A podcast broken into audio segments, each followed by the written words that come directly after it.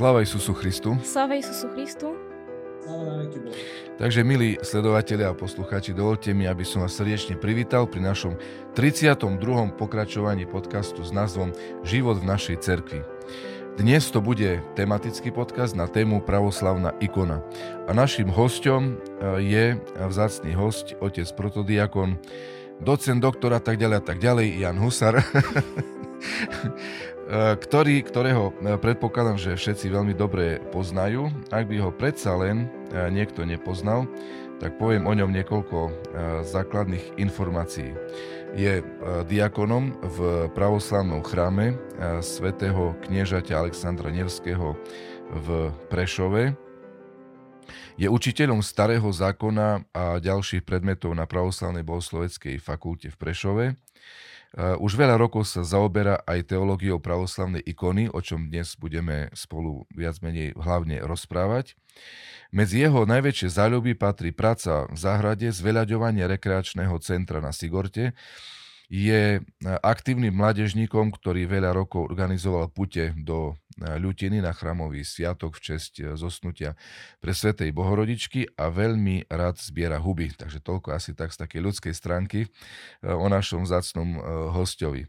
No a oče, Janke, dovolíš, chcel by som ti dať takú prvú otázku, keby si nám mohol tak na úvod povedať, ako si sa dostal k teológii, k fakulte, k ikone a k celej tejto problematike alebo otázke.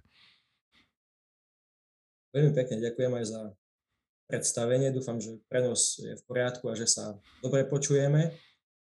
No a na fakultu našu krásnu pravoslavnú bohosloveckú som sa dostal v roku 1998, už to znie katastrofálne, hej, že v minulom tisícročí. Áno, ale nebol som tam ne, nebol som tam prvý z nášho rodu, pretože ma predbehla moja staršia sestra. To znamená, už asi tušite, že kde je taká uh, inšpirácia, uh, pretože ja som po strednej škole odišiel študovať trošku úplne iný odbor, ekonomický, takže uh, kde som pobudol dva roky. Ale ako si aj pri rozhovoroch nielen so sestrou Tatianou Matuškou, hej, Ružinskou, ale aj tu prítomným súčasným dekánom, uh, dospel som k záveru, že bolo by predsa len pre mňa o mnoho vhodnejšie ísť študovať teológiu. Bez nejakého možno uh, zámeru, uh, či človek sa stane alebo nestane hej, tým slúžiteľom, lebo v tom veku človek, keď vstupuje na vysokú školu, ešte to úplne až tak možno nevie, nedokáže ani povedať, že čo od toho vlastne očakáva, ale Eh, keďže som mal veľmi dobrého priateľa, už dnes tak, ako nie, že mal, ale mám stále, a, eh, otca Vladimíra, Vladimíra Kocvara, my sme tak spolu v katedrálnom chráme sa učili spievať, učili sa čítať po cirkevno slovansky, aby sme v deň skúšok hej, nevyzerali jak také truby, no tak, ehm, tak sme sa nejak ťahali. Hej. On tiež išiel úplne študovať niekde inde, potom sa vrátil na fakultu o rok skôr, ja o rok neskôr. A takto som sa nejako dostal na, na, na fakultu kde už teda som mal vyšľapaný chodník, hej, uh, sestra bola vo všetkom furt dobrá, no tak ja som si dal ten cieľ, tak nebudem zaostávať, tak som sa snažila ja uh, čo najviac hltať uh, toho, čo nám bolo dané. A vtedy ešte boli aj tí starší profesori na fakulte, takže uh, to boli aj také, by som povedal, obrovské vzory toho všetkého, čo oni prežili, aké prikoria, hej, ako otec Kormaník má také krásne slovo, museli podstúpiť hej, pri aj tej ochrane hej, viery a tak ďalej. Čiže tam ma to veľmi nadchlo. No a e, samozrejme, keďže hoci som z Prešova, 5 rokov som býval na seminári, ktorého súčasťou je nadherne rozpísaný chrám svätého Jana Bohoslova, tak si myslím, že tie počiatky takej tej obľúbenosti e, pravoslavných ikon môžeme hľadať tam. Uh-huh. Našou dnešnou témou teda je pravoslavná ikona, ako sme už spomínali. Nachádza sa v rôznych chrámoch i v domácnostiach ľudí. Aký má význam v živote pravoslavného kresťana? Tak ja si neviem predstaviť, aby pravoslavie bolo bez ikon. Niekto hovorí, že je to len akási forma cirkevného umenia, ale to vôbec nie je pravda. Keď si človek dobre popremýšľa nad históriou, akú pravoslavná ikona alebo ikona vôbec mala v tej našej cerkvi, tak zistí, koľko si aj vytrpela hej, v čase napríklad ikonobereckých snách, hej, odstrániť ikony. A predsa len sa to nepodarilo. Uh, dokonca by som povedal, že keď neúctievaš ikony, ikonografiu, samozrejme my vieme presne, čo to znamená, tak vlastne popieraš samotné vtelenie Božieho syna. A svätí otcovia veľmi často práve na to apelujú, že no chceš byť ortodoxný, chceš byť pravoslavný, tak ikonografia je súčasťou tvojej viery. Nedá sa nejak odstrániť. A práve to, že sa neviditeľný Boh vtelil, nám dáva úplne jasne najavo, že môžeme ho zobrazovať. Ako Jan Bohoslov napísal, naše ruky sa ho dotýkali, oči ho videli. To znamená, že on prijal podobu ako Pavol hovorí, hej, služobníka, ale naozaj ho môžeme zobrazovať. A samozrejme ikonografia e, sa posnažila nadherným spôsobom, trošku tajúplným, mystickým, ale predsa len byť um, takým nadherným mostom od pozemského k nebeskému. A to ja hovorím aj študentom, že keď uh, chcú z toho času, hej, v ktorom žijeme, nejak prejsť aspoň mysľou uh, do tej väčšnosti, nech pozerajú na ikonu, napríklad na ikonu Krista. Nech sa nechajú vtiahnuť do jej deja, do toho, čo Kristus z tej ikony hovorí a zrazu sa ocitnú e, mimo tento čas. Čo je najdôležitejšie na ikone? Tak e, otázka, e, mohli by sme ju rozdeliť na, na dve časti, pretože môžeme hovoriť z toho aspektu ikonopiseckého, to znamená o tej formálnej stránke, alebo potom takej všeobecnejšej, takej tej teologickej. Keď začínam predmet, hej, lebo si e, oče spomínal, že teda učím na fakulte, učím aj ten starý zákon, učím teda aj predmety trošku iné a jeden z nich je aj práve teológia pravoslavnej ikony. No a ja som si zobral za cieľ študentom hneď objasniť, tak povediac, úlohy pravoslavnej ikóny, z ktorých týchto úloh v podstate vyplýva úplne všetko a je každému na slnko jasné, čo tá ikona vlastne je. No a uh, tie, tie ikony naše krásne pravoslavné majú naozaj mnoho uh, úloh, ktoré sú jedinečné, ktoré sú nezastupiteľné a ktoré vlastne, tak povediac, robia tú našu ikonu ozaj ikonou a e, dverami, otvorenými dverami do neba. E, tie úlohy, ja som ich tak zhrnul do takých siedmých, hej, ale samozrejme nebudem o každej jednej rozprávať, len aspoň ich vymenujem a keď budete chcieť sa na niektorú možno viac opýtať, tak sa opýtate. E, úloha ikony v cirkvi je predovšetkým úloha bohoslužobná pretože uh, ťažko si predstaviť nejakú pravoslavnú bohoslužbu bez, bez ikon. Uh, jednak uh, aj ja ako diakon, koľkokrát prechádzam hej, s kadidlom popri jednotlivých ikonách a ako keby ich práve tým aktom toho tymianu vťahujem hej, k nám, tej tak povediac bojujúcej pozemskej časti, modliacich sa veriacich v cirkvi, hej, do toho, do toho deja, do tej, do tej bohoslúžby pri mnohých ikonách sa konajú špeciálne bohoslužby, hej, v česť e, týchto ikon, alebo teda svetých, ktorí sú tam vyobrazení. Hej, berú sa na krestné chody a, a my pálime pred nimi ešte aj e, lampády a sviečky a, a tak ďalej.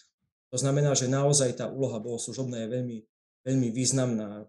Každá ikona by ju, by ju v podstate mala mať, ak nie, tak aspoň tú druhú a tá je modlitebná, lebo tá je veľmi úzko, úzko spätá. Veď e, Ikona je pozvánka do spoločenstva a do spoločenstva k modlitbe. Pretože ja si neviem predstaviť, že by ikona neplnila túto úlohu. Eh, ak človek pozrie na ikonu, prvé, čo by ho malo zaujať, je to spoločenstvo, ktoré práve vytvára. On a ten, kto je na ikone zobrazený. Či už je to Kristus, alebo Bohorodička, alebo nejaký sviatok, čiže viac osôb, alebo nejaký konkrétny svetý, možno ten, ktorého meno eh, človek nosí. A keď už som v tomto takom nemom dialogu, ako mi je krásne na duši, keď začnem zrazu hovoriť nejakú modlitbu k tomuto svetcovi, k samotnému Christu. To znamená, že ikona je pre mňa pozvánkou k modlitbe. A myslím si, že aj to je práve to, prečo pravoslavné chrámy nemôžu byť bez ikon. Že ich máme dokonca plne rozpísané, hej, že tam není nič prázdne. Hej, všetko je buď s ikonami alebo ornamentami, ktoré teda uh, sú ako keby len spojitka hej, medzi jednotlivými ikonami. Pretože my do chrámu ideme na čo? Ideme vytvoriť nádherné spoločenstvo a to spoločenstvo bude mať jednu podstatnú ako základnú vec a to je modlitba. Čiže uh, tak povedať, modlitebná úloha je asi jedna z tých naj, najdôležitejších, ktorú ikona má, hej, pretože ju môžeme robiť kdekoľvek. Ikonu si môžeme aj zobrať na cesty, môžeme ju mať v bytoch, hej, takisto v práci a podobne.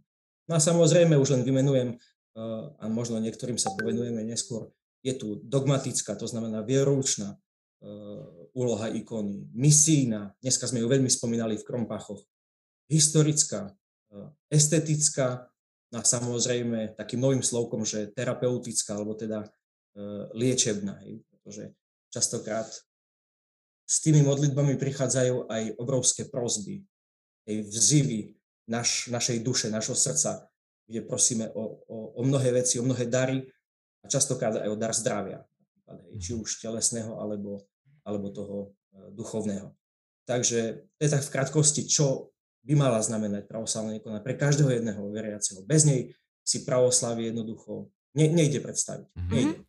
Myslím, že je dôležité aj poznamenať uh, na to, že v podstate zobrazujeme svetý Krista Bohrodičku práve na ikonách a netvoríme nejaké sochy alebo niečo podobné. Je možno v pravoslavnej cirkvi nejaké také pravidlo, že by sa to nemalo robiť, alebo kvôli čomu to takto je? Že sú práve na ikonách, na tom dreve a nie v podobe sochy napríklad. Teraz e, začnem len mierne zo široka. Uh, videl som dokument, ale púšťam ho aj študentom uh, pri takom zoznamovaní sa s pravoslavím, ale tento dokument BBC robil uh, protestantský historik. A pri téme ikonografia, hej, pretože to robil akoby históriu kresťanstva a každý diel venoval, tak povedať, inej odnoži alebo denominácii. No a tretí diel tohto myslím, šesťdielného dokumentu bol o pravoslaviu. A tam on spomenul takú veľmi zvláštnu vec, zrejme si to tak na západe ako predstavujú a myslia, že ikona je vlastne výsledkom teologického kompromisu. A to kompromisu medzi totálnym zobrazovaním božstiev v antickej dobe, čiže tak povedať, hej, e, tá grecká filozofia na jednej strane, kde vidíme panteón božstiev a všetko bolo zobrazované v sochách, hej, plastických, trojrozmerných, najkrajších, ako sa len dalo. Hej, každý út tela bol nadherný. A potom tu bol akoby judaizmus na druhej strane s nejakým totálne prísnym zákazom zobrazovania všetkého hej, akože božského alebo toho duchovného. Pričom to samozrejme vieme už zo samotnej Biblie, že nie je pravda. No a tento pán proste povedal, no a výborne, pravoslavie to vyriešilo, urobilo teologický kompromis a teraz nezobralo si vzor ani z tých Grekov, ani z tých Židov a vytvorilo dvojrozmerné, dvojrozmerné teda e, to umenie, hej, cirkevné. Pretože naozaj je treba povedať, že drvivú väčšinu pravoslavných ikon nájdeme v tom tzv. 2D režime, to znamená, že nie plastickom, či už je to dosková ikona, alebo freska, alebo, alebo dokonca e, na skle hej, ikona. Už materiály samozrejme sú rôzne. Ale vidíme, že práve ten princíp vynechania toho tretieho rozmeru, tak povedať z tej plasticity, je veľmi dobrým, pretože neťaha človeka k telesnosti. A to je taký princíp aj tej, keď by sme hovorili o tej estetickosti ikony, že nevyvoláva emóciu. Vy si teraz predstavte nejaké jezuliatko, batoliatko, hej, ktoré je proste krásne, hej, nejaká soška, no samozrejme, že sa budete citovo rozplývať nad krásou tohoto dieťatka. A teraz e, prídete ku pravoslavnej ikone Roždestva Christova, tam strohol napísaný, e, v plienkach zabalený mladenec, e, obďaleč, hej, bohorodička, zvyčajne pozerajúca smutne na, na Jozefa, ale vy nedostanete z tejto ikony zásade žiadnu emociu, takú by som povedal ako neprirodzene, až uh, veľmi takú hej, rozcitlivenú. Neza, nezačnete sa kochať hej, nad tým. Ale príjmete jasný fakt, že do sveta vstúpil Mesiáš. Mm-hmm. A to je vlastne odkazom celej našej ikonografie. Nebude vás rozcitlivievať. Nebude vám hrať na city. Kvôli čomu to takto je, že by nemala ikona vyvolávať emócie? Tak pre začiatočníka samozrejme bude. Hej, bude sa rozprávať nad tým, že tam je nejaká, nejaká farebnosť, nejaká škála, je nejaká harmonia. A to je taký prvý krok. To je niečo také, keď aj, aj svätí otcovia nám hovoria, že začni z Biblie čítať tieto a tieto knihy, lebo sú jednoduchšie na pochopenie. A keď to pochopíš, hej, tak potom začni čítať aj tie, ktoré sú možno ťažšie na pochopenie a nechaj si aj vysvetliť, hej, keď je treba. A tak aj pri ikone. Mnohých ľudí upúta farba, upúta harmónia, upúta proste čokoľvek, čo práve vidia telesnými očami. Ale to je začiatok cesty k správnemu pochopeniu ikony. Existuje aj nepravoslavná ikona? Ak áno, aký je rozdiel medzi pravoslavnou ikonou a nepravoslavnou ikonou alebo s obrazom? Tak uh, nerad by som nejakým spôsobom hodnotil, čo je pravoslavná ikona a čo už nie je. Ale teologické východisko v tomto je úplne jasné. Ikona sa totiž píše v cirkvi a pre církev. Mnohí, ktorí ovládame ekleziológiu, hej, učenie o cirkvi, tak vieme, že to, čo vznikne v rámci pravoslávia, živým údom cirkvi, to znamená ikonopistom, ktorý je teda naozaj živým členom cirkvi, to znamená aj ten tajinný život a tak ďalej, a tak ďalej, môžeme nazvať, a samozrejme plní funkcie, o ktorých som hovoril, môžeme nazvať, že toto je naozaj, naozaj pravoslávna ikona. Samozrejme vieme, že mnohí umelci kopírujú ikony. Mal som možnosť sa rozprávať s jedným duchovným a mi hovorí, že no dali sme e, akademickému maliarovi e, našu ikonu z cerkvy, že by zrobil kopiu. Lebo už taká bola, hej, že farby sme ochránili, že proste budeme mať druhú. Teraz ten maliar samozrejme úplne skoro presne skopíroval ikonu. E, jasné, že nejaká pečať jeho tam bola, ako čo týka techniky a tak ďalej, ale človek by povedal, že joj, tá rovnaká ikona. A ten istý kňaz mi potom hovorí, že dajak sa nemo škole, nie je modlitý. Mhm. Dajak ma neťaha ku, ku modlitbe. No a ja sa ho pýtal, no jak vás mohla ťah, môže ťahať tá ikona k modlitbe, keď ten človek ani jednu modlitbu pri písaní nepovedal. Mhm. A teraz ja si tak stále podúmam na tých monáchov, hej, na, aj našich kňazov, ktorí píšu ikony. Ako oni ešte len začínajú, hej, vedia, že v ten deň budú písať ikonu. Už od rána hej, sú v takom modlitebnom nastavení. Môže aj v nejakom procese pokania, alebo proste nejakej vlastnej si uvedom, uvedomovania takej svojej ničotnosti, hej, že ja som len sprostredkovateľ niečoho. Hej, ten ikonopisec v zásade je, je človek, mal by byť, hej, samozrejme, Boží človek, ktorý, ktorý len sprostredkuje tú pravdu, hej, tú teológiu cez tú ikonu ďalším. Hej, to, preto sa v pravoslavii nepodpisovali ikony vlastným menom, hej, že toto napísal Martin Benka. Hej.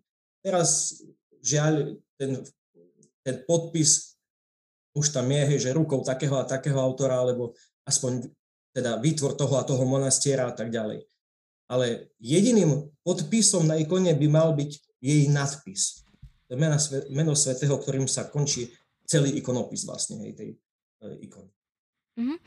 Ako učiteľ starého zákona nám určite vieš priblížiť, ako to vlastne bolo v období pred Kristom. Uh, vtedy ešte určite neboli nejaké vyzobrazenie Krista, ikony v tom slova zmysle, ako my ich poznáme. Ku, komu sa vtedy modlili? Ako my sa teraz modlíme pred ikonou, ako to bolo vtedy? Je to veľmi zaujímavá otázka, ale keď si človek pozorne všimne biblické texty, tak zistí, že samozrejme prvé spoločenstvo Boh s človekom vytvoril v rajskej zahrade. Ono bolo narušené pádom človeka a človek bol vyhnaný z toho raja. Ale pozrite sa, čo prirodzene človek urobil bez nejakého, by som povedal, Božieho nariadenia. Prví synovia Adama s Evou obetujú. To znamená, majú akýsi pocit, že musia nejak prejaviť svoju možno vďačnosť, chválu e, najvyššiemu, hej, hospodu Bohu. To znamená, že áno, istý prejav nejakej náboženskej formy tam bol. Ale až vlastne po dobu proroka Mojžiša nemali nejakým spôsobom nič viditeľné. Mali žertveník, hej, ten patriarcha rodu priniesol hej, obetu za seba, za svoju rodinu, hej, za to celé spoločenstvo. A v zásade, okrem obety a možno tej obriezky od Abrahama, hej, počnúť s Abrahamom, nebolo nič v tom izraelskom náboženstve nejak konštituované. Ale prichádza Mojsej hej, s všetkým tým egyptským vzdelaním svojim a jeho si Boh vyvolí a na hore Sinaj mu dá úplne presné pokyny, jak má vyzerať svetostanok, jak má vyzerať archa zmluvy, majú tam byť cheruby, proste dostáva náboženstvo, tak povedať, konštitucionálnu podobu. Má zrazu kňazov, má celú hierarchiu od veľkňaza po levitov, má sviatky, má všetko, čo kedy presne priniesť. No a to im veľmi pomáhalo. To znamená, že človek stále túžil mať niečo viditeľné. Však oni jak museli sa tešiť z toho, že uprostred nich je svetostánok, zo začiatku ten prenosný, a uprostred neho je archa, kde si uchovávali najvzácnejšie predmety. Hej, jak prišli do zasľubenej zeme, tak tam mali stále uloženú i mannu, i Aronovú palicu, i e, spisy Mojžišove, kde sa potom samozrejme prikladali e, ďalšie prorocké spisy a tak vlastne vznikal pomaličky e, kanon knih Starého zákona. Čiže človek prirodzene túži aj po niečom, čo by čo by videl vlastnými očami. Ale samozrejme v nadeji, že príde Mesiáš, oni Boha nemohli zobraziť, pretože ešte by to nepochopili. Častokrát my hovoríme, že ten starý zákon je len pred obrazom veci, ktoré dostanú obraz o mnoho neskôr, a to teda v dobe, kedy sa naozaj ten Boží syn vtelil a už sme ho videli, hej, jak som spomínal, a odvtedy je možná aj, aj vlastne ikonografia, tak povedať, priama. Dokonca jedno pravidlo, myslím, Tromského snemu už zakázalo. Žiaden Kristos baránok, žiadne, žiadne, žiadne ovečky. Zobrazujte priamo Krista, pretože tak je to správne. Čiže nebolo potrebné používať nejaké starozákonné obrazy, hoci my vieme, Izaiáš píše, hej, ako ahnec na zákonne vedesia, ešte kňazi to teraz stále slúžia hej, pri proskomidii. My vieme, že ten ahnec, ten baranok, hej, aj Jan Krstiteľ to ešte zopakoval, je Kristus. No ale na čo ho už budeme zobrazovať ako baránka, keď sme ho videli svojimi vlastnými očami a môžeme ho takto vlastne znázorniť. Čiže na tvoju otázku je úplne jednoduchá odpoveď. Človek túži mať aj niečo viditeľné. Niekedy aj zlyha, hej, ako Izraeliti si dali teľa, hej, kým bol Mojžiš na hore, tak si postavili teľa. Ale uh, Boh sám ukázal človeku, že si žela, aby sme mali aj my nejaké predmety, ktoré musia ale mať svoje správne miesto a správnu úctu k ním, aby Boha nenahradzali, ale k Bohu privádzali. A to je podstata. Čiže ako, ako by sme to mohli definovať? Človek by sa mal modliť k ikone, alebo pred ikonou, alebo prostredníctvom ikony, alebo ako je to? Uh, my sa modlíme pred ikonou, lebo takto je to fyzicky dané. Nemáme ju nikde nad hlavou, alebo máme ju pred sebou.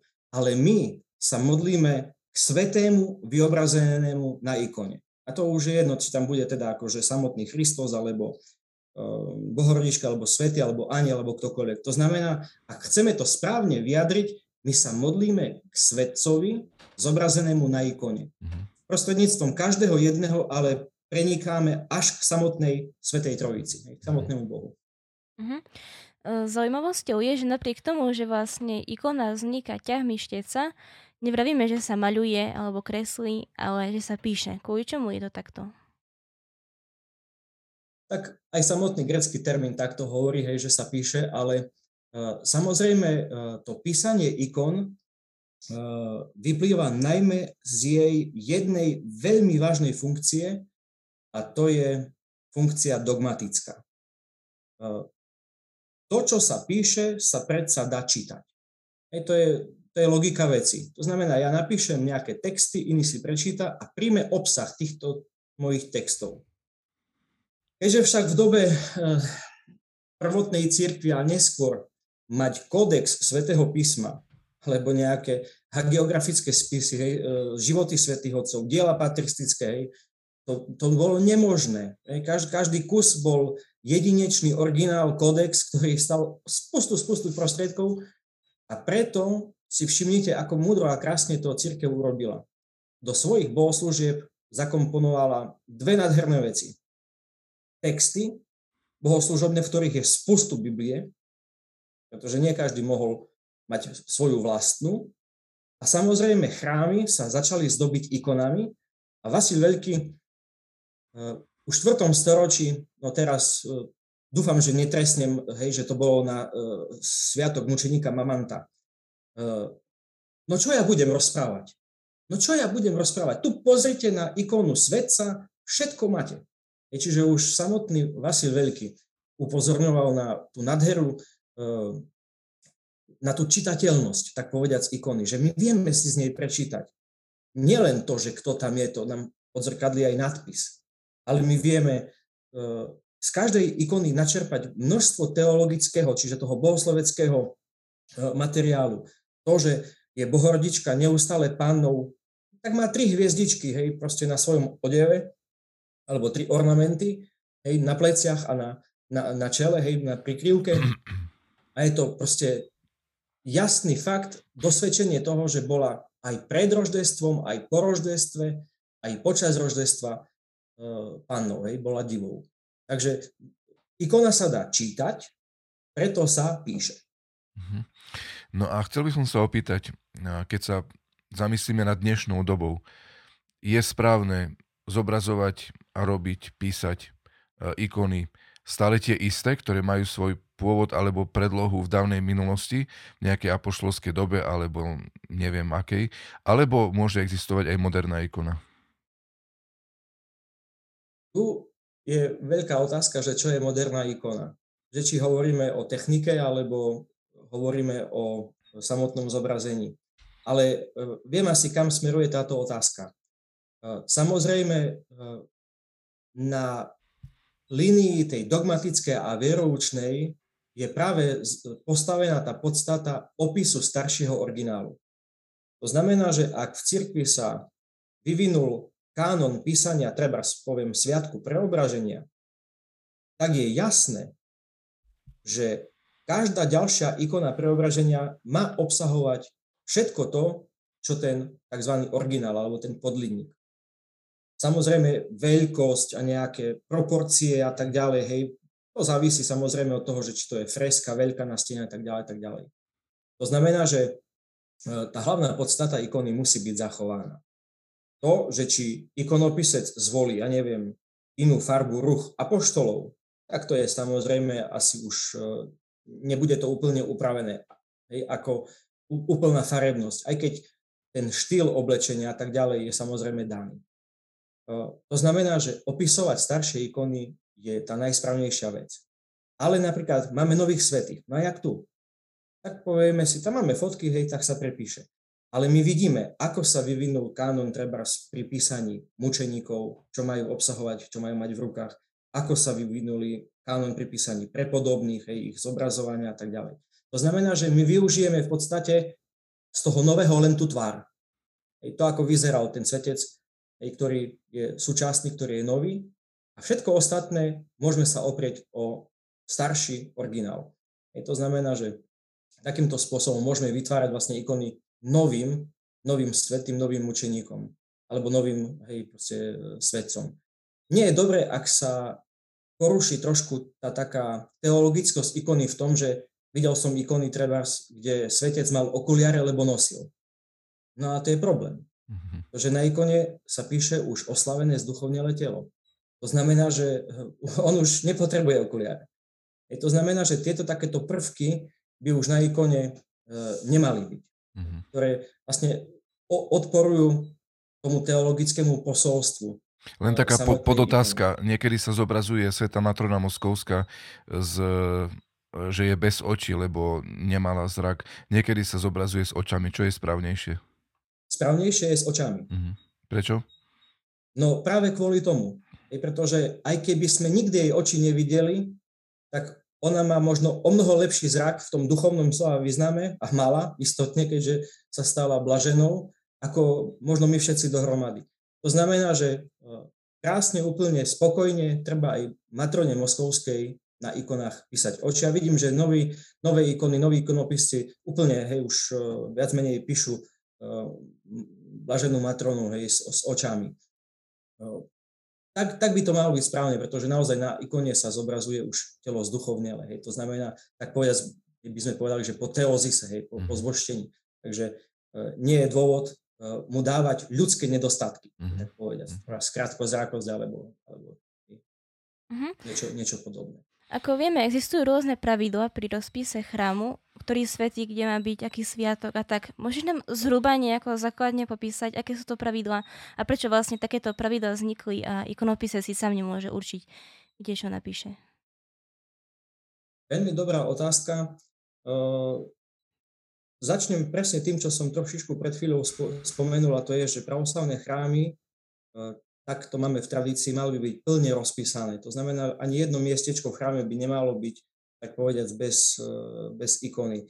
Má to veľmi pekný teologický význam.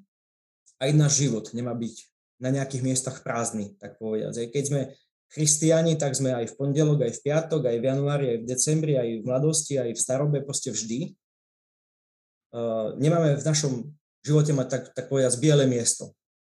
Miesto bez Boha, kde není nič. Tak k tomu nás vedia aj pravoslavná ikonografia a rozpis pravoslavných chrámov. Je, je naplnený, je plný uh, ikon, aby nám týmto dal najavo, že takto má byť náš život plný hospoda Boha. Čiže cirkevný. Uh, samozrejme, tým, že chrám sa delí na nejaké časti, hej, je tu oltár, hej, je tu chrámovala, je tu, je tu pritvor, tak uh, vznikli postupne, postupom času aj tak povedať, také kánony alebo pravidlá, kde aká ikona by sa, eh, by sa mala nachádzať, aby čo najviac splňala, tak povedať, pedagogický zmysel, poučný. Pretože my do chrámu prídeme, môžeme sa učiť hej, eh, aj z týchto ikon. A tak vieme, hej, že proste tí, ktorí patria blízko svetej liturgie, hej, tak sú zobrazení v oltárnej časti, že sú tam eh, apoštoli, hej, ikona treba z Eucharistie, sú tam svetitelia, hej, ako priami pokračovatelia apoštolov. Ehm, v apside môže byť krásna oranta, hej, to znamená presveta Bohorodička ehm, v tom takom ikonopiseckom type s rozsiahnutými rukami, hej, s Christom na hrudi. Čiže ehm, samozrejme z východu do z oltárnej časti máme na diakonských dverách môže byť, môžu byť svätí diakoni alebo archanieli takisto môžu byť. Na carských vratách hej, máme ikony blahovištenia, takisto apoštolov, evangelistov, aby sme vedeli, že teda e, tá blaha zväz bola nám donesená. My máme práve e, cez naplňanie evaníliových prikázaní vstup, hej, umožnený vstup do Božieho kráľovstva. Samozrejme, treba vytrvať až do konca.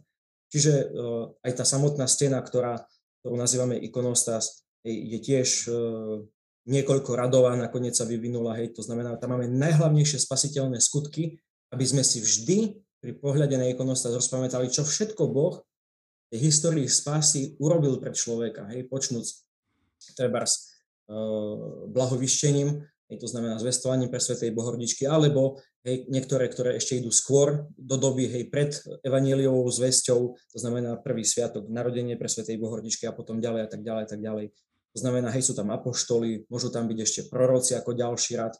Hej, čiže uh, aj ten ikonostas má istým spôsobom presne stanovené, aké ikonky, aké ikony by tam mali byť.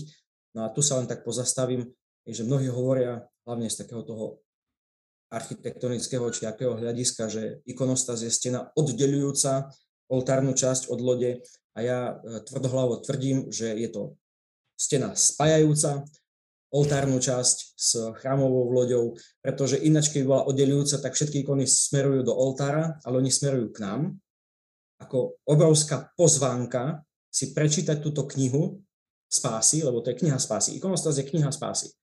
A dokonca častokrát máme otvorené každé dvere, či cárske, či tie bočné, aby sme vedeli, že môžeme, aj my môžeme vniknúť hej, do toho Božieho kráľovstva. Stačí tú knihu, e, ktorú sme si prečítali aj v živote e, naplňať. Takže ikonostas e, v mojom ponímaní nebude stena oddeľujúca, ale stena spájajúca. Ona nás pozýva do toho oltára, do Božieho kráľovstva. No a potom už len trošku samozrejme ten rozpis ostatných celého chrámu, hej, na odchode z chrámu, uspenie pre Svetej Bohorodičky, v, v pritvori tam máme posledný súd napríklad, hej, aby sme mysleli na posledné veci. Ten pritvor bol zvyčajne rozpísaný scenami mučenia týchto hej, mučeníkov. No a vo vnútri tí najväčší svetci hej, v chramovej lodi. Hej, po jednej strane muži, po druhej strane ženy. Hej, a to mohli byť aj už potom tradične aj tí, ktorí patrili k danému územiu. Hej, na, jasné je, že na našom území hej, by chrámy takto mali byť rozpísané všetkými tými od Cyrila metóda, e, sedmopočetníkmi a tak ďalej, tak ďalej, hej, aby sme aj my svoju históriu z ikon poznali. A prečo sa napríklad ikona uh, zosnutia Bohorodičky zobrazuje vzadu hore? To je, uh, to je preto, aby my sme vlastne uh, aj centrálna idea toho sviatku je vlastne aká? Že ona síce teda zosnula, ale z tohto sveta, alebo ako keby ani neodišla a sa za nás neustále prihovára. A práve táto idea tej modlitevnosti a, a toho celého jej duchovného podvihu až po posledný deň, aj my s takýmto pocitom alebo s takouto nejakou takým nasmerovaním by sme mali z chrámu odchádzať. To znamená, áno, čaká aj nás uspenie, ale my, ktorí ešte stále teda ideme von z toho chrámu, hej, do, do toho bežného svojho života, si tieto všetky cnosti pre Svetej Bohorodičky, ktorými dosiahla hej, tú, tú spásu, máme vziať so sebou a ich naplňať. Čiže aby sme išli tak povedať, no, nechcem povedať, že teraz pozitívne naladení, ale inšpirovaní jej životom, ktorý sa nádherne zakončil. Hej, čo týka pozemskej jej e, toho prebývania v tele.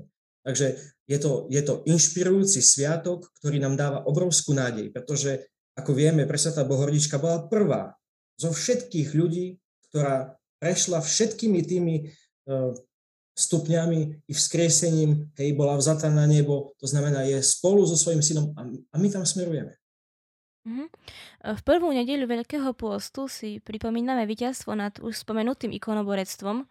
Môžeš nám trošku objasniť tento pojem a povedať niekoľko informácií k nemu, že o čo tam vlastne išlo a trošku približiť túto historickú udalosť? Ikonoborectvo samozrejme bolo veľmi bolo veľmi, veľmi zlou periódou eh, nielen pre samotnú ikonu a ikonografiu, ale v podstate eh, zamestnával tento ikonoborecký spor eh, pravoslavnú církev a v podstate Byzantskú ríšu jedno storočie. My už dnes vieme, že tento zápas dopadol veľmi dobre, pretože na obhajobu ikon sa postavili množstvo hej, znamenitých teológov, Jan Damasky, German, e, patriarcha a tak ďalej, tak ďalej, aj Teodor Studita a, a ďalší, ktorí samozrejme krásne vysvetlili, že ikona má predsa miesto v cirkvi, pretože, ako som spomenul, nenahrádza Boha, ale k Bohu privádza.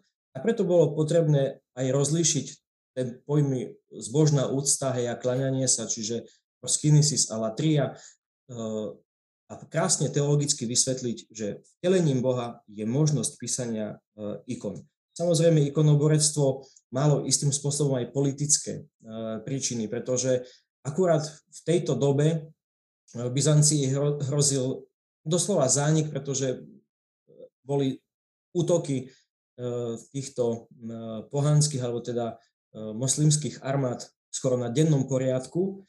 No a rozdiel medzi tým moslimstvom a medzi ortodoxiou tkvel aj v tom, že moslimovia nič nezobrazujú v svete. Nič. Majú úplný zákaz. No a samozrejme v pravoslavii, hej, v Byzantskej ríši bolo spustu ikon.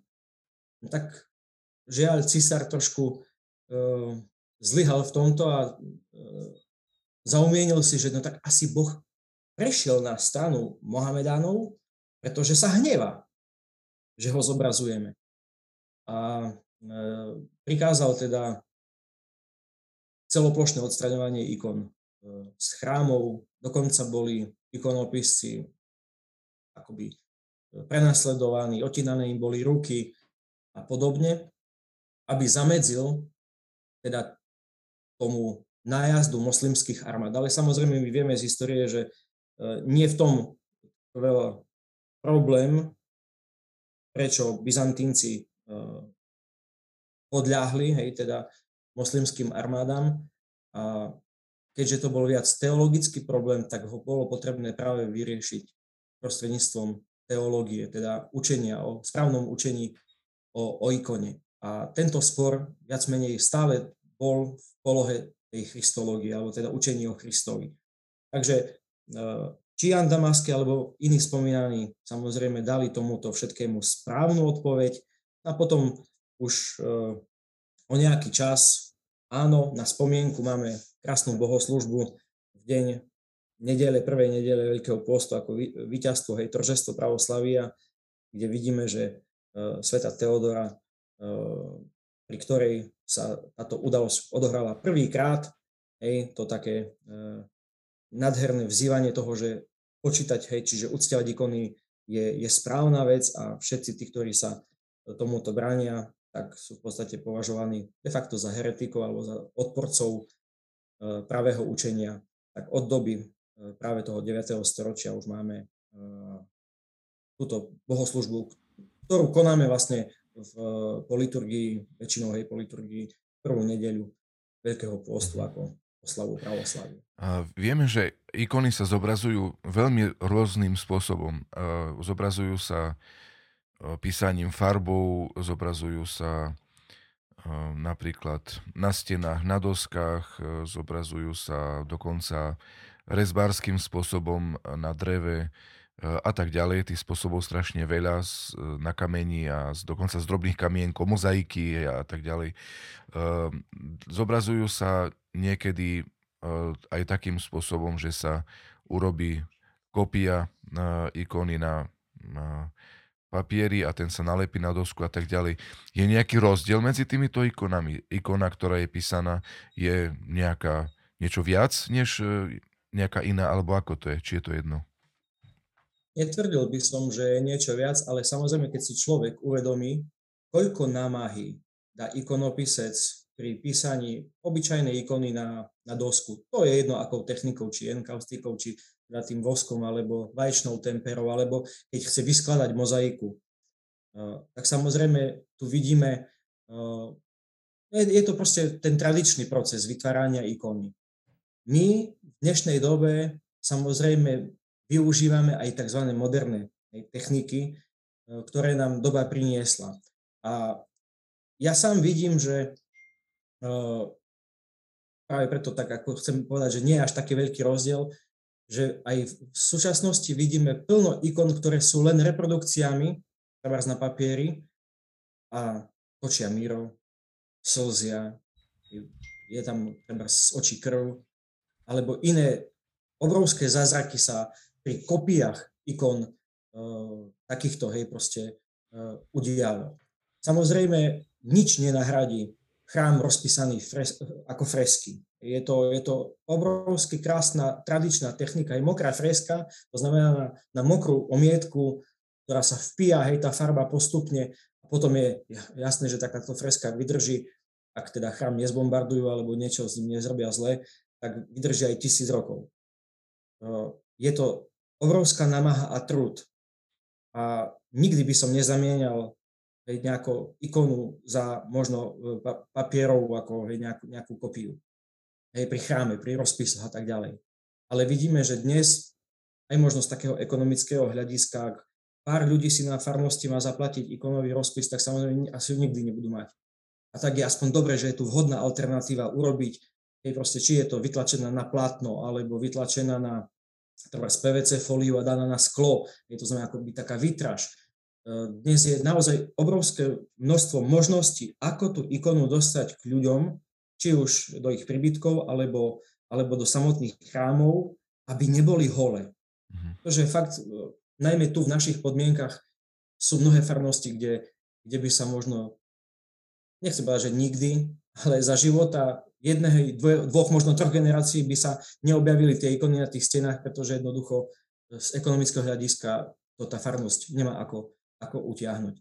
A tak sa samozrejme môže pristúpiť aj k tejto, k tejto alternatíve. E, ak bude aj táto ikona, to chcem vlastne zakončiť, ak bude splňať tie funkcie, ktorú ona má, tú bohoslužobnú, modlitebnú, vieroučnú a tak ďalej, tak ďalej, ona bude plnohodnotnou ikonou, či je na papieri, skle, kameni, dreve, kdekoľvek. Len nesmie stratiť tú svoju pôvodnú funkcionalitu, hej, tú svoju úlohu v cirkvi. Uh-huh. Teraz taká možno osobnejšia otázka. Uh, máš nejakú svoju obľúbenú ikonu alebo ikonu, ku ktorej máš taký osobitný vzťah?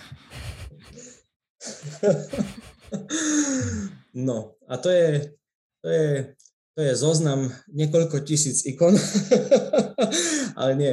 Uh, úprimne poviem, že som si veľmi obľúbil nie tak ikonu, pretože som si potom pozháňal viacero ikon, ale práve vstupom na fakultu som začal uvažovať aj sám nad sebou. Nosím meno Jan a tu je prvá taká prekerná záležitosť. E, tých svetých Janov je toľko, že je to, e, je to hrozné. Hej, mám meniny každý týždeň 4 krát. A teraz, no ktorého si mám vybrať hej, e, za toho svojho anhela chraniteľa? Tejto otázke som sa postavil, teda už v podstate som mal koľko? No 20, neviem, cez 20 rokov. A Eh, tak som si povedal, že zistím teda, aký svetý je v deň mojich narodenín, kedy som sa narodil. A zistil som, že je tam Jan Milostivý, aleksandrijský patriarcha. To bol prvý život svetého, ktorý som preložil z ruského jazyka, aby som sa dozvedel, čo to bol za človeka. A myslím si, okrem toho, že samozrejme Apoštol Jan v rámci seminára, hej, eh, chrámu, ale myslím si, že akákoľvek ikona, ktorá mi vtedy prišla pod ruky s svetým Janom Milostivým, je, je dodnes moja, tak povedať, favorite, hej, moja, moja obľúbená. A viem, že jednu som dostal, ale no, neviem od ktorého z nich, lebo boli traja, ktorí do toho Srbska furt vlozili. Je otec Savčák, otec Soroka, otec Bobak, vtedy ešte študenti, o rok vyššie tuším boli odo mňa. Dali mi ikonu zo Studenice, z monastiera Jana Milostivého. Dodnes ju mám a je pre mňa jedna z tých najvzácnejších, ktoré, ktoré mám. Mhm. Čiže bola by to Jana, eh, Jana Damaske, teda Jana, Jana milostivého ikona. No a potom som si ešte zistil, kedy som bol krstený, v ktorý deň, a tam bolo Jana Damaského, tak už je jasné, eh, prečo sa venujem aj, aj ikonám. Hej, pretože to bol druhý životopis, alebo tretí, hej, prvé bol ešte Apoštol Jan, ktorý som preložil a vydal ho Bratstvo. Tieto životopisy všetko potom vydávalo Bratstvo pravoslavnej mládeže. Tak e, kto sa čuduje, že prečo Jan Milostivý bol vydaný ako úplne prvý životopis v takej sérii, no tak to preto, lebo e, som to pretláčil a potom som povedal, tá Jana Bohoslova zrobíme Jana Damaského. Takže prvé tri e, životopisy z tej série sú Janovia. Hej, nič s tým nemám. Ešte by som sa chcel opýtať, e, ktorá časť ikony je najdôležitejšia? Je to tvar? Má tvar na ikone nejaké osobitné miesto?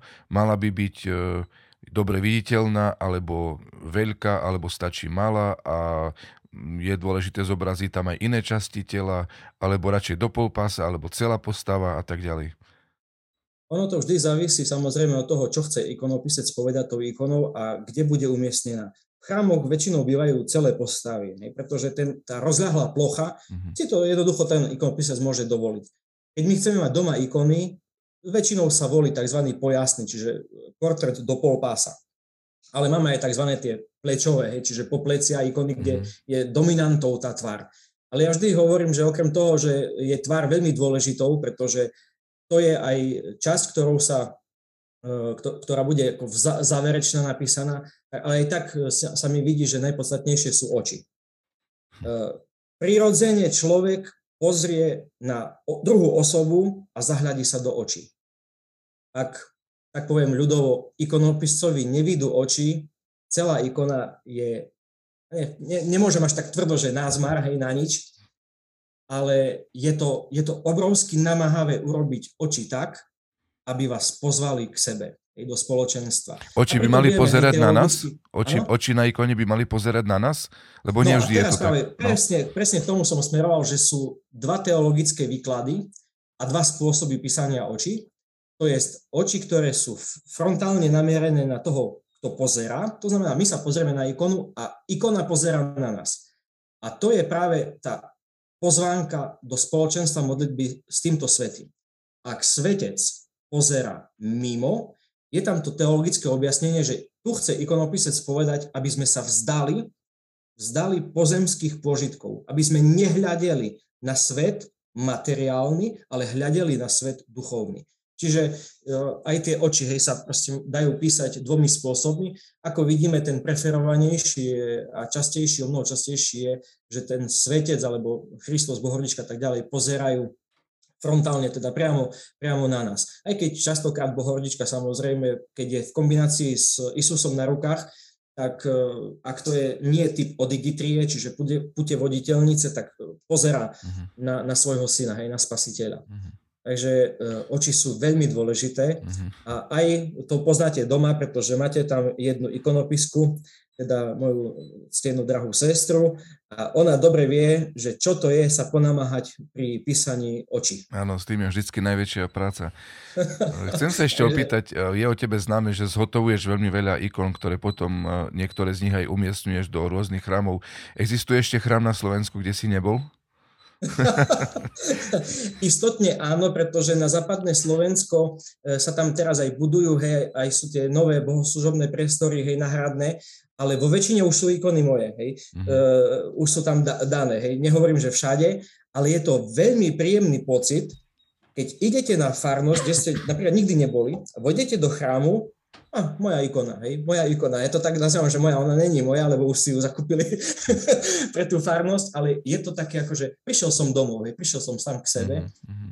a, a je, to, je to nádherná služba uh, a viem, že asi už není kontinent na tomto svete, kde by sa nedostali ikony, už som robil aj do Mexika, do Spojených štátov, do, na Austráliu, do Svetej Zeme brali, hej, čiže do Palestíny, no proste ka, kade, tade, hej, to, ja sa potom až e, neskôr dozviem, hej, že kde kade e, sa poposielali ikony, ktoré, e, ktoré som robil, hej, tieto reprodukcie. Mm-hmm. Takže tak to, to ma teší. No a mnohé chrámy sú ozdobené už nielen drevenými ikonami, ale mám za sebou niekoľko celých ikonostasov. Mm-hmm. Hej, to znamená kom, kompletne vlastne i, i, všetky ikony e, niekoľkých radov, hej, ikonostasov. Takže teší ma, že aj so zdokonaľovaním tej, tej takej tej techniky hej, hej, sa dá už urobiť naozaj veľmi krásna reprodukcia. Posledné asi 3-4 roky už robím v, v podstate výlučne na plátno. Uh-huh. A môžeš nám ukázať aj nejakú fotografiu z chrabu, do ktorého si robil ikony? Um, no, tak práve dnes s otcom Štefanom Šakom a s uh, otcom Janom Petriskom a jedným študentom sme boli eh, v Krompachoch, kde sme inštalovali, kde sme inštalovali nové ikony a dúfam, že to bude eh, fungovať. Skúsim zazdieľať. Nejaká prezentácia je už spustená, skúste ju vypnúť. Aha, dobre. OK, takže trošičku vyčkajte. No, tak dáme to zazdieľať. Tento program je teraz pre mňa trochu nový. E, skúsme to. Vidíte? Áno, áno. áno vidíme. Výborne. No, tak to práve šrbujem mhm. e, no, novú e, ikonu e, Christos a Samaritánka hej, pri, pri e, tom novom chráme e, ktorý bude hej zasvetený veľkomučeníkovi Jurajovi, Georgiovi uh-huh. v Krompáchoch. No a je tam aj taká kaplnka proroka Izajáša, teda e, Eliáša a vedľa nej bude taký istočník, no tak akú ikonu vhodne tam dáme, no tak samozrejme tu, kde Kristus hovorí o, o, živej, o živej vode, takže e, takýmto spôsobom, hej, je to reprodukcia ikony na kovoplaste, keďže to mhm. bude v exteriéri, Mm-hmm. Samotná ikona je tlačená na PVC nálepku na, na vinyl a ešte je ochranená e, z vrchu e, fóliou, e, takou laminováciou, hej, s tým UV filtrom, aby čo najdlhšie hej, vydržala aj tá pôvodná farebnosť a tak ďalej. Uh-huh. No mojou úlohou je urobiť v podstate na počítači tú grafiku. Hej, to znamená, že vidíte, hej, tá ikona je vysekaná z pôvodného pozadia, pozadie je dané nové, daný tam názov v cirkevnej slovančine, to všetko robím v počítači, nejaký ornament, v tomto prípade taký krížik, to všetko vlastne vytváram v rámci grafických programov, no a potom tieto už hotové ikony urobené, hej, tak dávam tlačiť a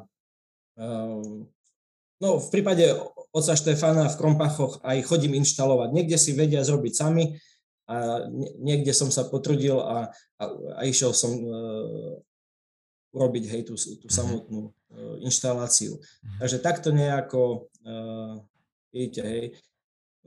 Ako dlho ti trvala príprava tejto ikony v počítači? Teraz je veľmi ťažko mi odhadnúť, ale vždy sa to počíta v hodinách. Ako mm. niekto si myslí, že človek sadne za počítač, že nejakú ikonu nájde a viete, nájsť aj kvalitnú ikonu ak ju nemám z internetu, čo je samozrejme takmer vždy, tak je potrebné z nejakej knihy urobiť dobrý sken, hej, to znamená zoskenovať tú ikonu, ju vyčistiť, odfiltrovať, hej, proste, lebo každá tlač sa robí cez 4 farby, hej, tzv. cmik. To znamená, že tam uh, nájdete tie pigmenty, tie bodky, hej, pri, pri, pri priblížení. Čiže to všetko uh, chce samozrejme čas a pri ikonách, ako je táto, hej, že má 135 cm na výšku, tak samozrejme je to datovo objemová ikona a tým pádom aj ten, ten počítač musí, musíte mať výkonný. Takže um, ja našťastie taký mám, nechcete vedieť, ako koľko stál, ale, ale zase nemusím si robiť za každým nejakú kávu alebo polievku, kým sa hej, mm-hmm. robí nasledujúca akcia. Mm-hmm. Takže k tomu som aj prispôsobil samozrejme svoju techniku, aby som vedel uh, a neosilel, hej, ako pri uh, pracova, pracovaní na, na ikonách. Uh, neviem, či ešte budú nejaké ďalšie fotky, ale uh, takto vyzerá hej, ten konečný, konečný uh, efekt. Tam budú samozrejme nejaké potom kvety, nejaká voda a tak ďalej. To už otec zariadí. Samozrejme sme si urobili potom na záver aj, aj spoločnú fotku. Ale idem vám ešte ukázať jednu in, inú inštaláciu tiež v Krompáchoch. Uh, a to je tejto ikony. Ako vidíte, tu je grafika o mnoho zlo, zložitejšia. Aj tu som robil niekoľko dní uh-huh. pretože trebalo vysekať Isusa Pantokratora z inej ikony, prispôsobiť e, svetožiaru, kruh, nadpisy, do toho tých štyroch apoštolov, z iných ikon vysekať, farebne prispôsobiť a e, táto ikona má meter a pol na meter a pol, tak samozrejme, kto trošku rozumie grafickým prácam, vie, že e, datovo to bolo veľmi objemná ikona, no a nakoniec teda e, túto ikonu sme umiestnili na tento strop, hej, z ktorého sme prvé sňali luster, no a ešte nejaké lepidlo. Samozrejme je cez hmoždinky pri, pri, prihotovená, ale na povistku aj sme ju natreli lepidlom a pekne krásne uh, zaskrutkovali do stropu a výsledný efekt Aha, dobre, to už... Uh-huh, krásne. Takže takto nakoniec jeden kraj nám trochu odchádzal, tak vidíte, že doskou sme to ešte poistili, aby, uh-huh. aby tá vlnka hej, zmizla. Ano. Ostatné všetky kraje boli, boli v poriadku. Takže uh, takto to dneska, dnes vlastne za 4, asi 4 alebo 5 hodín sme nainštalovali uh, dve ikony. Uh, tak, tak, takáto grafika. No a uh-huh. vidíte trošku aj z toho ikonostasu, ktorý som vlastne robil pre Krompachy, hej, na tejto, na tejto uh-huh. fotke. Celý ikonostas v podstate uh-huh. sú ikony na platne, ktoré sú tam. Dobre, oči, ďakujem za túto aj praktickú ukážku. A teraz ešte nakoniec je najvyšší čas dať otázky divákov, ktoré prišli. Takže, nech sa páči. Takže sláva Isusu Christu, oče. Mám tu viacero otázok od divákov. Začnem takou prvou otázkou od otca Mareka Cicu zo Zakarpatia, keď to tak môžeme povedať. No a on sa pýta, alebo teda najprv hovorí, že pozdravujem otca Joana. Otázka znie, ako vnímajú ikony autisti, ako máte skúsenosť. Ďakujeme. Nemám žiadnu skúsenosť, pretože um, nepracoval som s, s autistami, ale to, čo viem, je, že sa aktuálne veľmi vo svete pravoslavnom ikona dostáva do procese tzv. arteterapie, nazývajú ju samozrejme trošku inak, to znamená ikonoterapia. A dokonca e, mám vedomosti o tom, že sa pracuje e, s touto metodou s väzňami. Mal som fotku, škoda, že ju, som ju kde si e, už zapotrošil, v nejakej juhovýchodnej Azii, čo je úplne prekvapujúce. tej, tam, kde je Singapur a tieto krajiny, kňazi pracujú hej, prostredníctvom ikon s väzňami. To znamená, že ten väzeň si vyberie, akú ikonu chce urobiť, hej, a on ho tam vedie krok po kroku. Samozrejme, že to nie sú nejaké vytvory, ktoré by mohli ísť do chrámov, hej, ale je tu nadhera, hej, že tá ikona predsa len môže človeku pomôcť v tých jeho najťažších chvíľach. A myslím si, že aj pre iných, či už nejakým spôsobom telesne alebo možno mentálne handicapovaných, je ikona predsa len pozvánkou do harmonie. Ak to ten terapeut dokáže využiť, tak si myslím, že tu môže byť veľmi krásny efekt toho takého, takého duchovného rozvinutia sa, možno aj práve u takýchto detí a osôb. Ale reálne skúsenosti sám, sám nemám. Venuje sa e, jeden kňaz v Čechách napríklad ikonoterapii. E, v Rusku už e, som našiel niektorých kňazov, ktorí sú aj psychológmi hej, v kombinácii a, a využívajú ikonu na pomoc ľuďom. Hej. Či už formou tej takej duchovnej kontemplácie pozerajú a vysvetľuje a teraz vťahuje do, do, toho, do toho prostredia ikony toho, toho chorého človeka, alebo potom ten druhý typ terapie a to je, že si vytvárajú vlastnú ikonu. Dobre, ďakujem pekne. Máme tu ďalšiu otázku od e, Šimona Mihalika. Slava Isusu Christu. Pozdravujem vás a otázka je, ako dlho robíte takú jednu ikonu? Uh, no, závisí samozrejme od veľkosti. Je, to, je vždy, to, je, to, je, to je vždy. Potom je tu trošku aj to, čo je konkrétnou požiadavkou. Niekedy, keď stačí len vytlačiť a nalepiť, je to, je to jednoduchšie. Ale samotný proces lepenia na dosku a všetko to proste opracovania dosky. Ja si myslím, že v priebehu troch dní viem vyrobiť tú ikonu tak, aby mohla ísť tak povedať na export. Ale samozrejme, že sa nevenujem plné 3 dní, mám iné povinnosti, ale aj technologicky vás nepustí, potrebujem, aby, potrebujem, aby vyschlo lepidlo, hej, aby sa mi nevlnilo, treba to, to plátno sa mi nevlnilo, pretože uh, predsa len ho prehýnam cez okraje, takže uh, niektoré veci trvajú dlhšie, niektoré kratšie, ale uh, ja už si, keď si založím firmu, tak dám, že uh, ako zázraky do troch dní a nemožné, či na, zázraky na počkanie nemožné do troch dní. Tak niekedy si tak pripadám, lebo naši niektorí siašteníci, uh, oče, nezrobíš mi už včera ikonu, hej? Mm. Tak mi to niekedy pri, pripada, hej, že uh, zavolajú a už by zajtra chceli, ale to, to jednoducho niekedy uh, nie je možné. Mhm. Dobre. Najmä v nedelu večer, hej, to už si neporiešim nejak. Dobre, ďakujem pekne. No potom tu máme ďalšiu otázku od uh, Alexa Kostelníka. Ako sa máte? uh, mám sa výborne, no pretože je piatok, všetky povinnosti moje e, týždenné skončili, začínajú víkendové a dnes sú o nič ľahšie, ale sú víkendové. Aspoň, aspoň iné, aspoň iné. A sú, sú iné, áno. Dobre, no potom tu máme ďalšiu ešte otázku.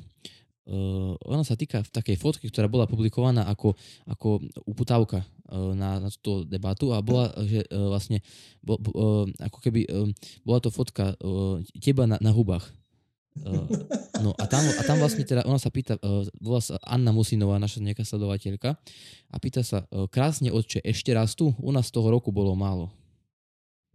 Tá fotka nie je aktuálna, hej, ako nie, nie je tohto ročná. Musím povedať, že bola sezóna aj 20 skiel, tých 4, 4 litrových nasušených. Tohto roku to je menej, po, pomerne viac menej, ale rád chodím do lesa. Mám nejaké miestečka po Prešove, kde sa dá výjsť aj tak, že bicyklom si za, zabicyklujem a, a nejak naložím do vaku a prídem, potajme naspäť domov a suším ale e, tohto roku nazbieral som niečo, je pravdou, ale nebolo to tak úplne vydatné, ako som, ako som očakával. Tá vlna nás trošku južnejšie lízla, veľa ľudí chodilo ku Košiciam. A tu v slanských vrchoch kolo Prešova bolo to trošku biednejšie, ale v lese som rád. E, tam človek cíti prítomnosť e, i hospoda, i svetých, Hej, človek, ten Vánok tam po, počuje, listy krásne sa zašumejú, tam má človek myseľ úplne niekde inde. No a keď natrafíte na nejakého zajáca, líšku alebo iné potvory a medzi tým nájdete pár hubov, e, hryvíkov, dubačíkov, tak to je už len to potešenie. Hej. Mm-hmm. Takže bol som na hubách jak také meso, hej, roščenka na hubách, tá Jano na hubách. A má tam všetká príroda a, a tvoj, tvoj spôsob relaxu, bicykel, sigort, zahradka, huby, les, hory a tak ďalej, aj nejaký súvis s ikonami, že ťa to nejako inšpiruje, alebo je to proste, že oddych, aspoň nejako relax a tak? Asi by som povedal tak, že je to unik možno z takých tých úplne vážne cirkevných vecí, ale ono aj tam človek nájde hej, tú, tú harmóniu, toto krásne.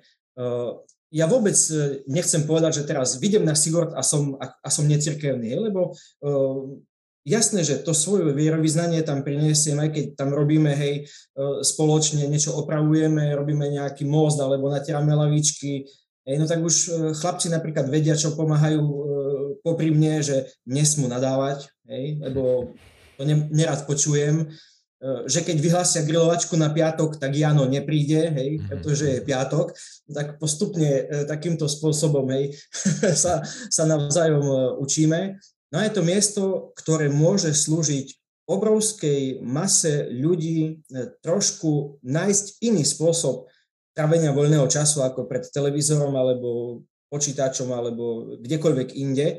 A musím povedať, že ten projekt Lodenica Sigord ktorom som zapojený teraz štvrtý rok, je, je, eh, je nadherný. A veľa, veľa mi prináša, pretože tam človek robí úplne inú činnosť, jasné, že nezabúda na Boha, ale úplne inú, inú činnosť a, a vidím, keď ľudia prichádzajú a, a, a tak to tu bolo v 70. Hej, a teraz poviem, a čo, je to horšie? Nie, ale to chvála Bohu, že to robíte, hej, že takto sa našiel. No lebo na to človek musí mať aj odvahu, E, ísť do zrúcaní a niečo z toho zrobiť. No a, a ja to môžem len potvrdiť. Poznám Sigurd aj ešte od tých dávnych čas, keď som tam chodil na tých loďkách, čo tam kedysi sa prevádzkovali. A tiež som veľmi rád, že bol obnovený a funguje to perfektne aj v rámci tých našich detských táborov. Z druhého ročníka sme tam boli s deťmi a veľmi sa im to páčilo a môžem každému odporučiť. Určite Sigurd pri Prešove, e, choďte tam, je to tam dobré. Áno, v nedeľu púšťame šarkany od 13. do 16. Máme šarkaniádu s rozličnými tombolami a tak ďalej. Takže zároveň vás pozývam, kto ste okolo Prešova, tak uh, po liturgii a obede vás uh, očakávame na Sigorde. Dobre, ďakujem pekne. Máme tu ďalšiu uh, otázku od uh, Ivany Šemínskej Kandračovej, ktorá pozdravuje srdečne oca Jana a má Už otázku. Eh, je niekto ešte v rodine, kto sa venuje ikonám a pokom uh, ste to zdedili? Pozdravujem, bývalá HSSE. Je to výborná otázka. Už som načrtol, že uh, po nejakých tých umeleckých školách sa k ikonotvorbe, ikonopísaniu hej, dostala moja staršia sestra Tatiana, hej, Matuška Prožinská, E, vrátila sa k tomu, čo ma veľmi teší, to znamená, že nejaké hluché obdobie bolo samozrejme, keď deti boli mladšie, Anička, a e, teraz e, má aj chvíľku čas na, na, na ikonopis a vidím, že aj pravoslavný chrám v Spiske Novej Vsi sa obohacuje každým razom, dokonca pomáha aj na iných farnostiach, iným ľuďom, hej, píše ikony, Takže e, nikto pred nami dvomi e, ani neštudoval na Boslovskej fakulte, hej, sme prvé e, z nášho rodu, detoáky. No a sestra sa k tomu veľmi pekne dostala, hej, cez Matušku Belekaničovú a tak ďalej, hej, proste ju to zaujalo. A verím tomu, že aj vďaka nej ma ikony začali zaujímať aj v tom prostredí, hej, v ktorom sme v podstate vyrastali aj na vševých chrámoch, hej, síce v mladosti viac s trepačom ako bez, bez trepáču, hej, e, do chrámu, ale to všetko malo nejaký zmysel a význam.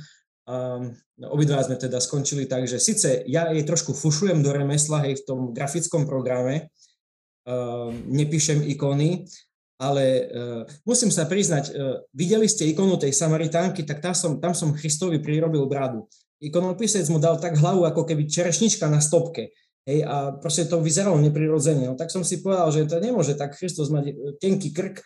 No tak jednoducho som v grafickom programe urobil trošku uh, klonovania hej, toho, toho, tej, toho miesta, kde bola bráda. No a otec Štefan odsúhlasil, že vyzerá to o mnoho lepšie, tak som sa potešil. Čiže aj ja sem tam uh, upravím ikonu ale nikdy si nedovolím nejakým spôsobom výrazne meniť. Hej. Raz som menil farbu odevu, e, pretože do kompozície mi nepasovala zelená, ale modrá.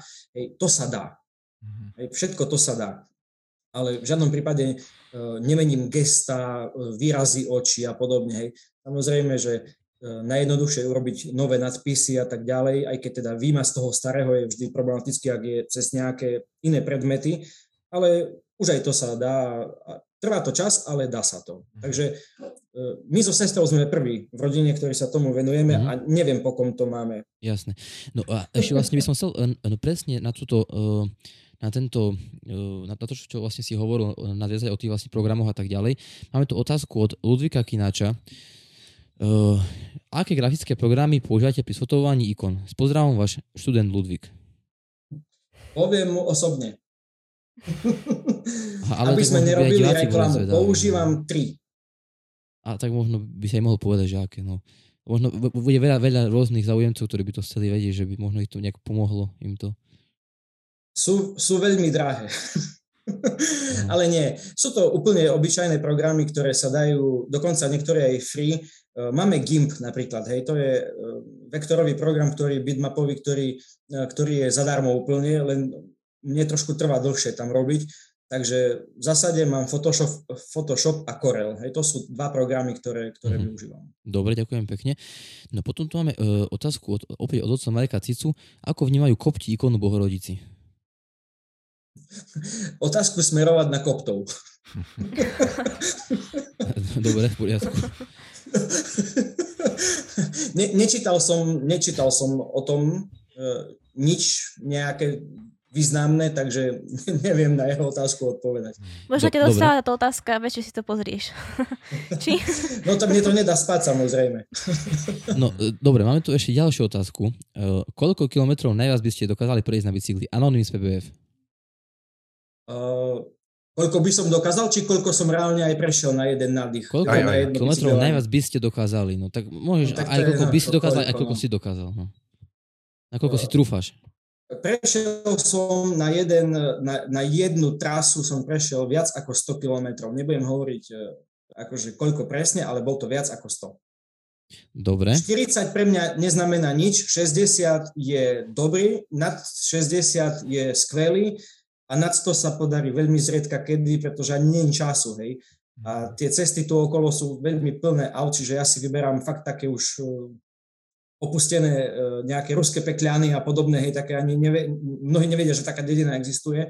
A jak viem, hej, že existuje, lebo cez ňu, cez, cez, sem tam aj prejdem a to je vtedy nejakých cez 60 km okruh, kým sa späť vrátim e, do Prešova. Ale urobil som aj cez 100 hej, na, na jednu cestu. Dobre, máme tu pozdrav ďalší. Slava Isusu Christu. Pozdravujú otca diakona a prajú mu veľa síl, trpezlivosti a hlavne Božoho blahoslovenia pri jeho roboti s ikonami. Rada si jeho ikonu objednávam. Silvia Štefanová. Ďakujem šumni. E, objednávky príjmam v súkromných správach. Dobre.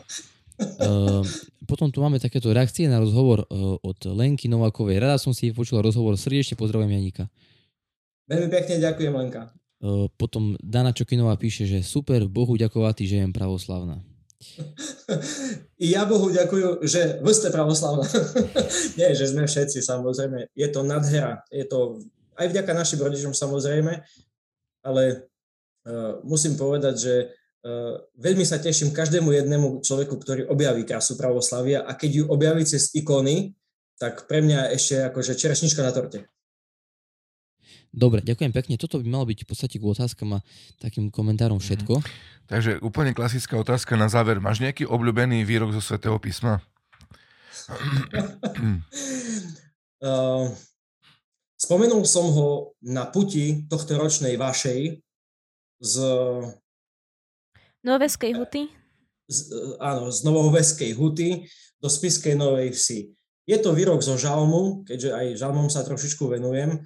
A to je presne ten výrok, ktorý som použil ako úplne prvý na zad ikonky ku prvej mladežníckej organizovanej puti do Lutiny, e, keď to už začalo robiť Bratstvo pravoslavnej mládeže v Sabinove, pretože predtým sme chodili, ako aj študenti sme chodili, ale pri tejto prvej puti som si dovolil dať na ikonku zo zadu a bol to, bola to ikonka Jana Milostivého z, z tej studenice, mimochodom. Hej? Takže ešte aj toto tu zaznelo, že ju mám rád. No a ten výrok bol odkryj ko hospodu puť svoj, upovajnaného i toj sotvoriť. Čiže odkryj Bohu svoju cestu, aj svoj úmysel, spoliehaj sa na Neho a On urobí. Mm-hmm. Ďakujem. A chcel by si možno niečo povedať našim divákom, poslucháčom, ktorí nás sledujú? Taký odkaz na záver. Uh, bude sa venovať uh, ten môj odkaz uh, téme. Keď máte ikony, kdekoľvek ich máte, skúste sa ku ním, tým svet, svet, svetým, hej, Bohu, týmto ikonám pomodliť. Keď ikone prestane plynúť modlitba, prestane byť ikona ikona. Dobre, ďakujem, ďakujem veľmi pekne. V prvom rade Bohu za tieto chvíle pekné. Ďakujem aj tebe, oče, za, za ochotu a kus práce, lebo je to nie je jednoduché hodinu rozprávať o takýchto vážnych veciach. Takže ďakujem ti veľmi pekne aj za, za to, čo si nám všetkým odovzdal. Prajem ti veľa e, síl a Božieho požehnania, radosti a chuti do ďalšej práce na šírení ikony a, a s ňou aj e, všetkého ostatného, čo k tomu patrí, Evangeli a Božej blahodate. Nech ťa Boh žehna. Všetko dobre ti želám. Ďakujem veľmi pekne.